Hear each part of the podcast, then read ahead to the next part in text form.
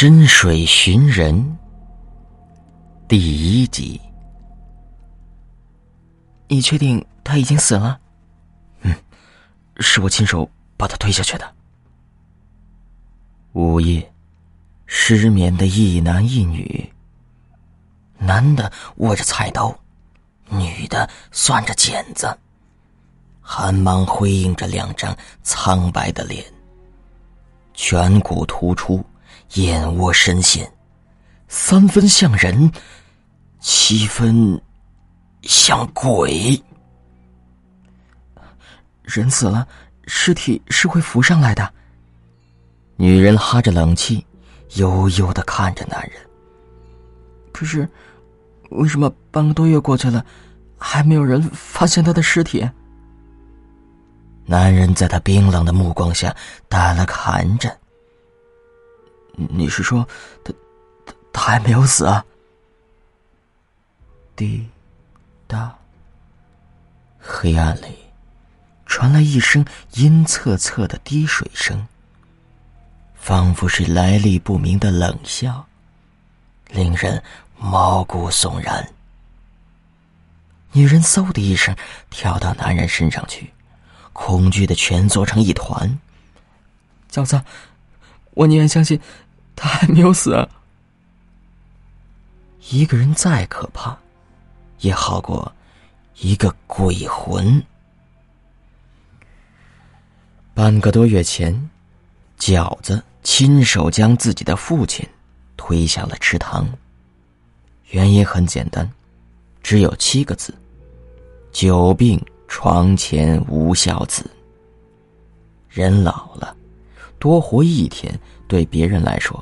那都是累赘，更何况他父亲还患上了严重的老年痴呆症，不但记忆力减退，还大小便失禁。更加令人尴尬的是，他记忆混淆，不会识别别人的身份，总是将所见过的人偏执的当成自己的父亲。呃，爸爸，我饿。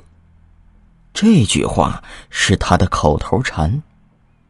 每次小雅看到他擎着那双枯槁褶皱的爪子喊自己爸爸时，那胃里就像是有无数个沾满黑泥的尖指甲在挠着，一阵阵的恶心。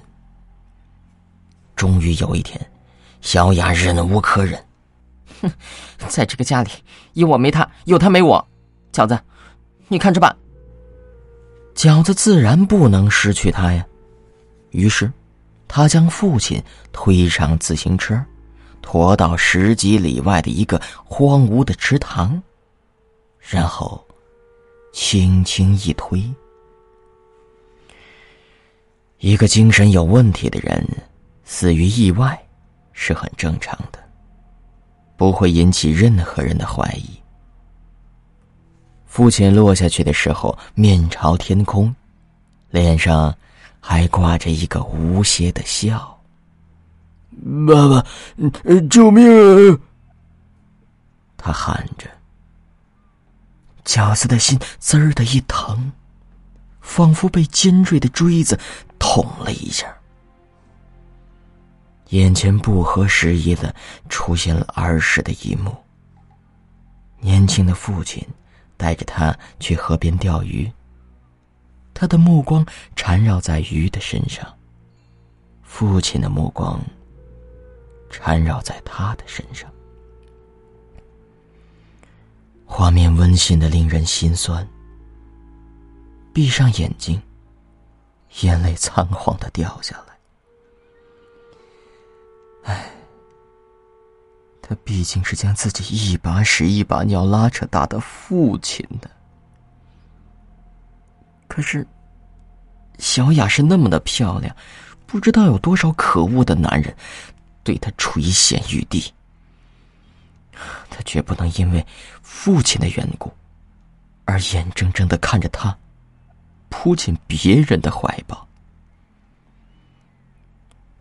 饺子决绝的转身。再回首时，人已经沉了下去。一个气泡，砰的炸开，宛如一声凄凉的叹息，然后整个世界都猝然沉默下来。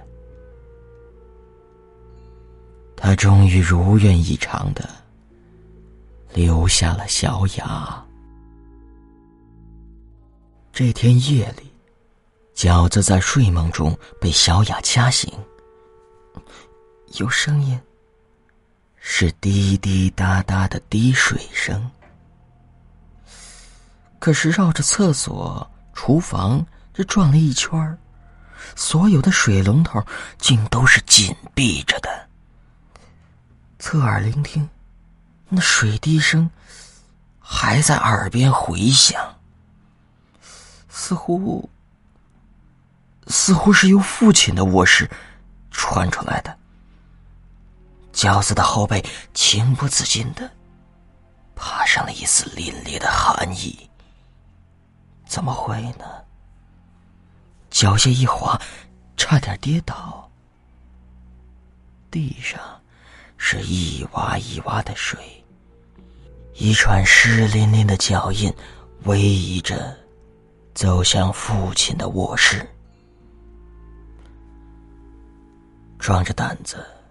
推开父亲的房门，一股浓烈的水腥味扑面而来。那是池塘里特有的，掺着腐烂鱼似的淤泥味儿。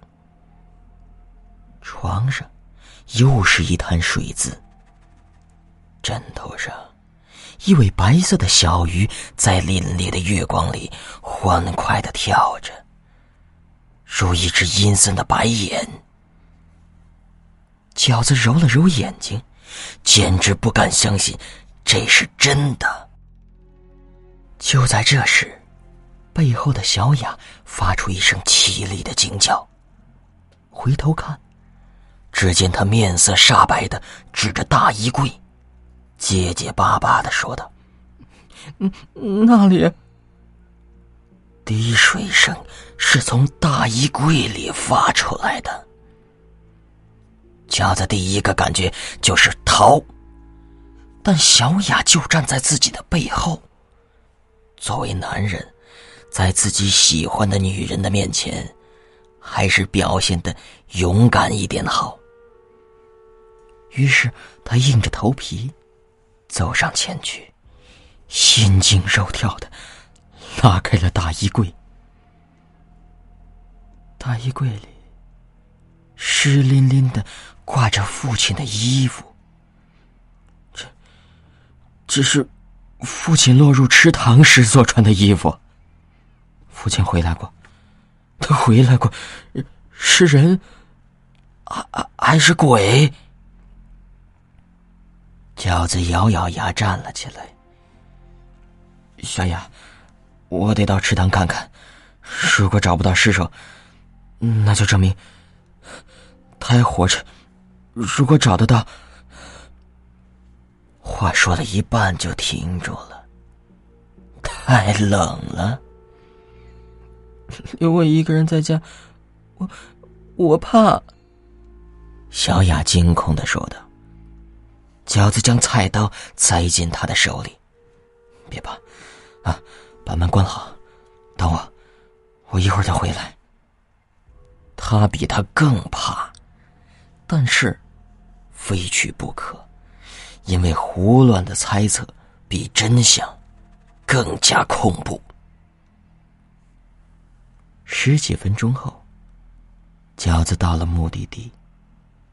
他将自行车扔在岸边的草丛里，然后找准位置，提心吊胆的下了水。水很冷。比水更冷的是恐惧。饺子的脚踩在黏软的河床上，就像踩在一具腐烂的尸体上，而那些尖利的沙石，恰似支离破碎的骨骸。饺子咬咬牙，吸口气，潜了下去。再上来时。手里多了一只鞋子，父亲的鞋子。可是除了鞋子之后，再也没有任何发现。没有尸体，就说明他还活着。饺子紧张的神经慢慢松弛下来，心里暗骂他：“哼，这个老东西，居然还敢装神弄鬼吓唬我！”刚要上岸，妈的，有一双冰冷的手突如其来的抓住了他的双腿，将他往水底深处拽去。饺子猝不及防，被呛了好几口凉水。他拼命的挣扎，但捉住他的那双手深深的嵌入腿肉之中，怎么都不肯松开。莫非自己真的遇上了鬼？几个回合之后，饺子终于侥幸逃脱了那双魔掌，连滚带爬的逃上了岸。背后传来一声失望的叹息。回头看，只见水中伫立着一个模糊的黑影，一双阴恻恻的眼睛在波光粼粼中闪烁着摄人的光芒。几秒钟后，他一个鲤鱼打挺，哗的一声钻入水底。